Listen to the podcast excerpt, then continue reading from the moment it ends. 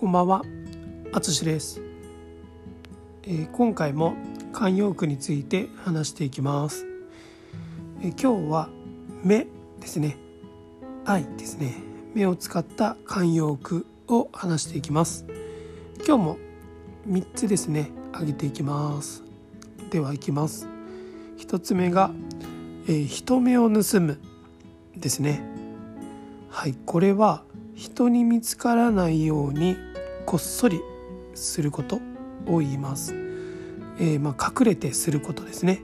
こっそりっていうのは隠れてこう見つからないようにすることをこっそりするとか言います。で例えばえーっとまあ人目を盗んで今日会おうとか言いますね。はい。えーっと次が目ぼ目星をつける。はい。これは、えー、大体これで決めるというような時に使います。大体ある程度決めておく時ですね。例えば、まあ、ドラマとかで今回の犯人の目星はついている。とか、えー普通の会話で今年のクリスマスプレゼントは大体目星はつけてある。